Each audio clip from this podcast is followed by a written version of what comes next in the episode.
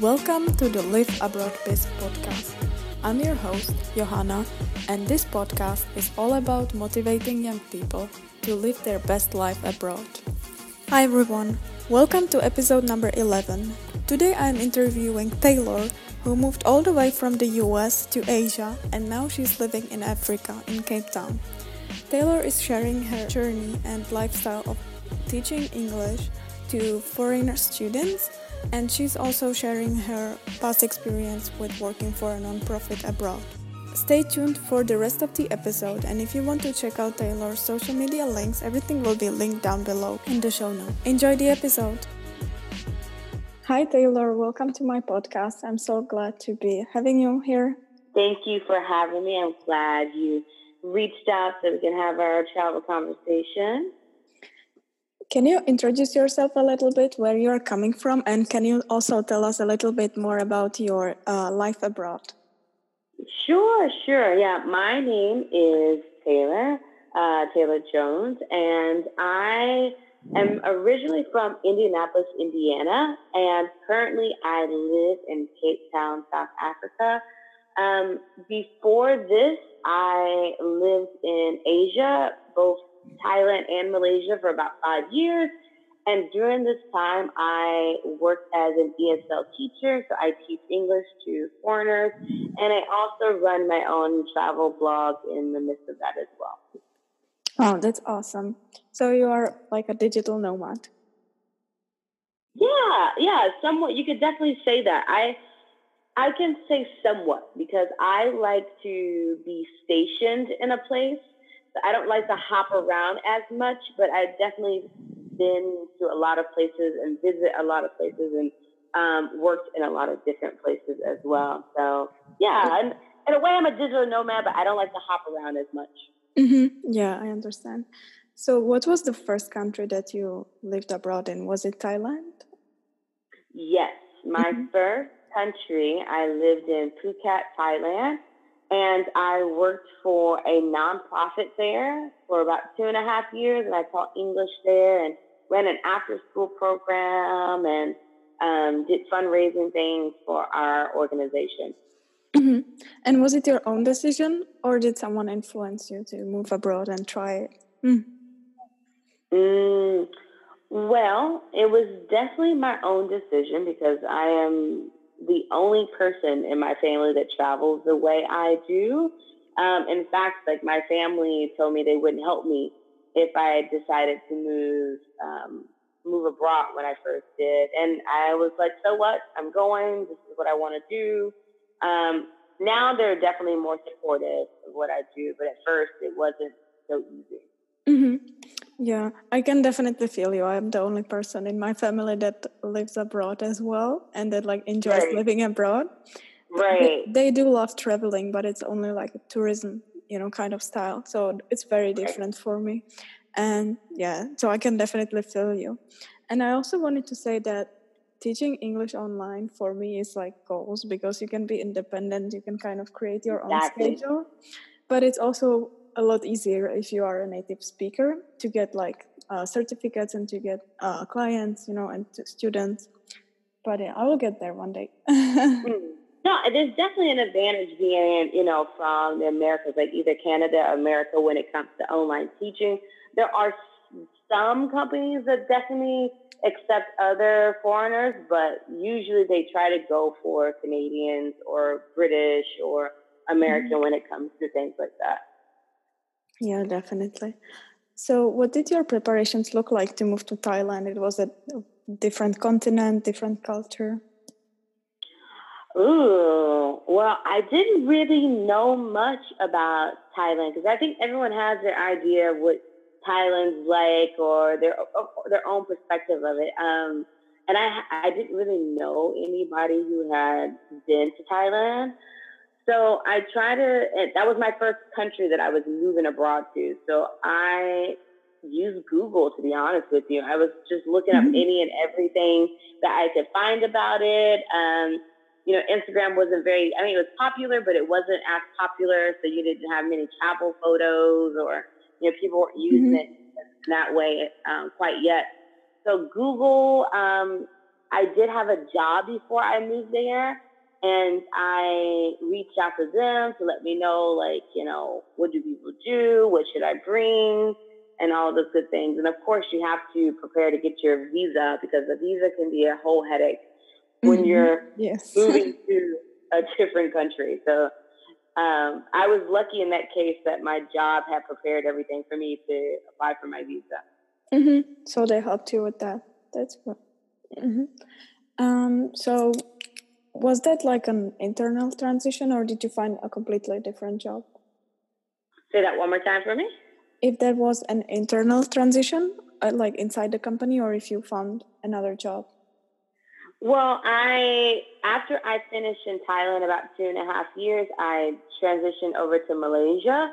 Mm-hmm. Um, and I did. I worked with nonprofits then. Um, I didn't get into online teaching until about my last year in Malaysia. So I've only been doing about a year and a half, two years, um, as far as teaching online. So it, my job has kind of shifted and changed, but I've always taught English throughout my mm-hmm. different mm-hmm. job positions.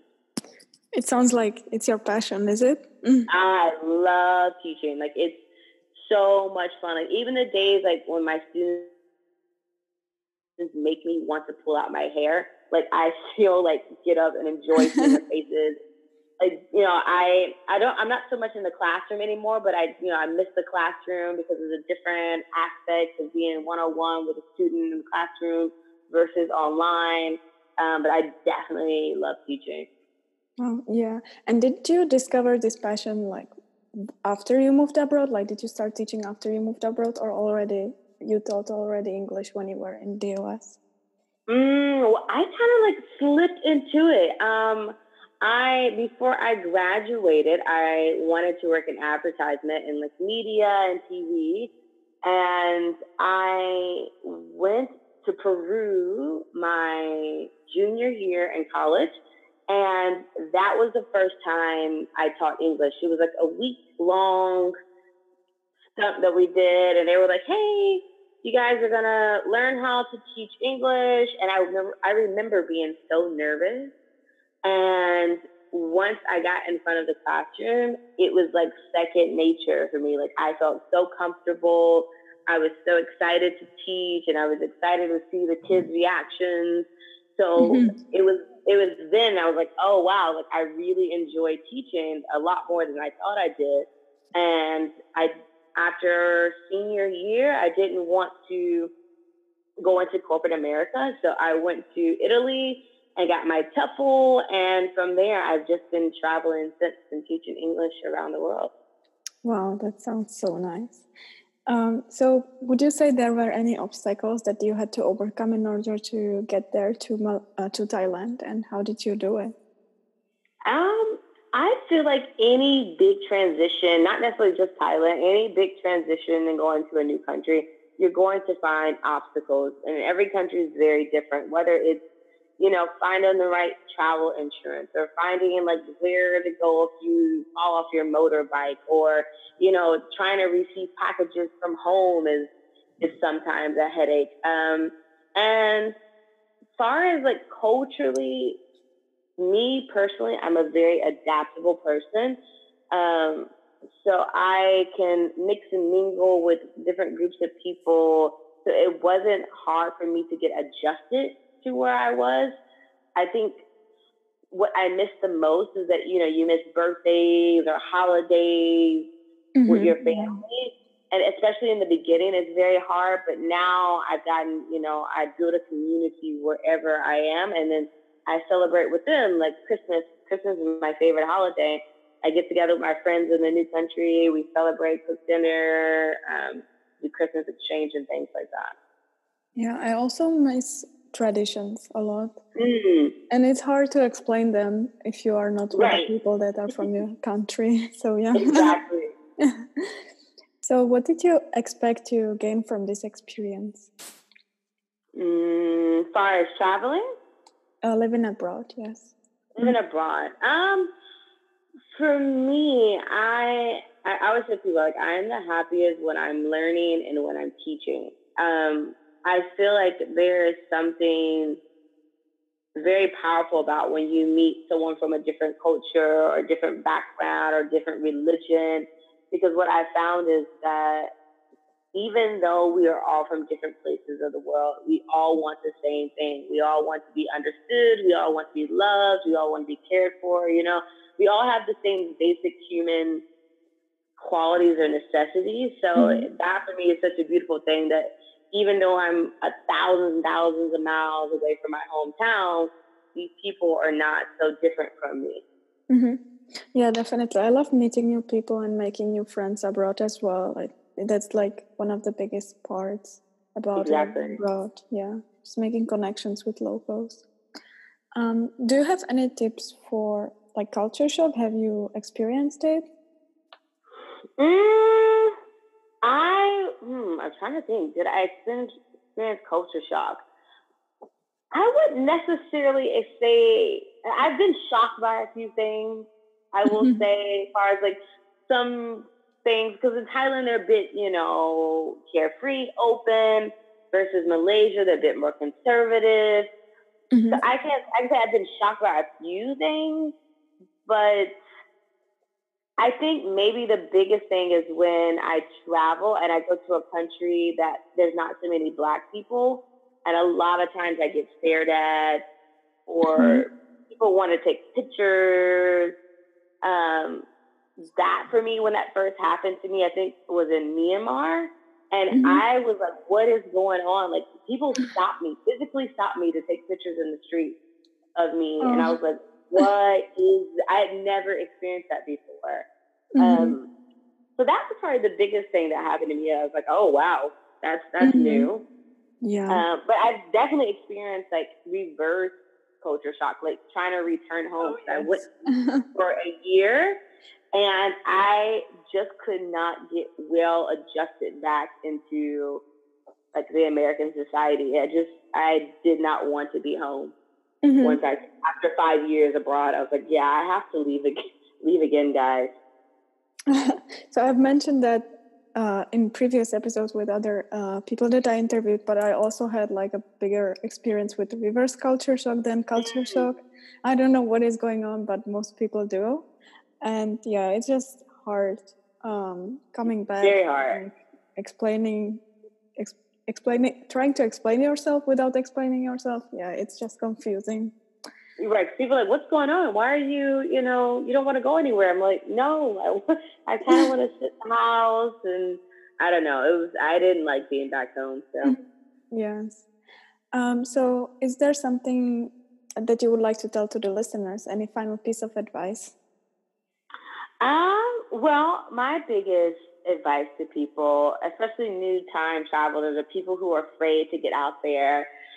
The simple thing is just do it. You know, don't be afraid if a, a great opportunity comes up for you to get a new job in a new country.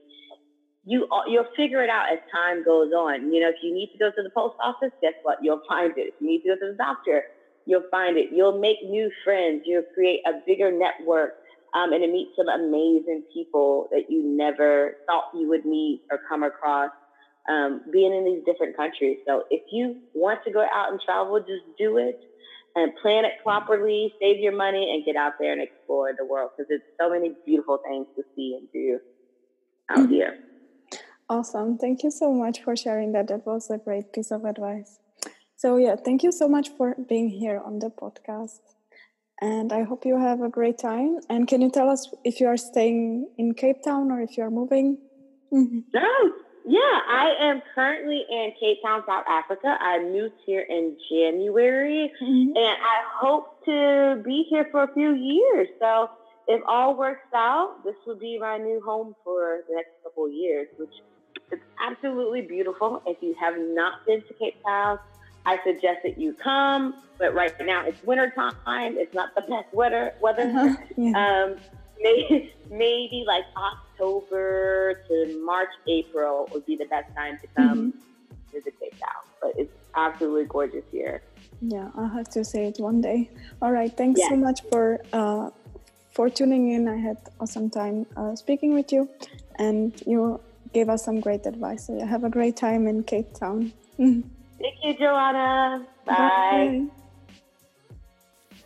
I hope you enjoyed the episode with Taylor and that it inspired you to live your best life abroad. Taylor's social media links will be down linked down below in the show notes.